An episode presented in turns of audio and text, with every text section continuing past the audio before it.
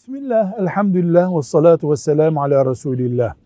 Fitnelerin, fesadın, insanların aklını karıştırdığı, imanın, insanın elinden gitme tehlikesinin yoğunlaştığı bir zamanda yaşıyoruz. İki dua çok önemli. Bu iki dua ayağımız kaymasın, Allah kalbimizi kaydırmasın, bize yardım etsin diye okunmalı sık sık. Biri Allahümme sebbit kalbi ala dinik. Peygamber Efendimizin duası bu. Allahümme sebbit kalbi ala dinik. Diğeri de Kur'an-ı Kerim'den bir ayet.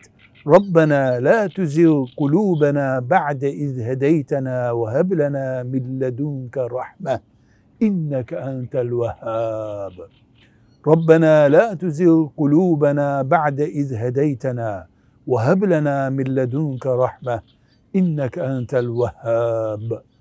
Bu iki dua muhakkak sabah akşam toplantılarda, konuşmalarda ve diğer Rabbimize dua ettiğimiz pozisyonlarda tekrar edilmeli. Günde üç kere, on kere, otuz kere. Korktuğun kadar, imanını, kalbini ciddiye aldığın kadar şüphesiz. Velhamdülillahi Rabbil Alemin.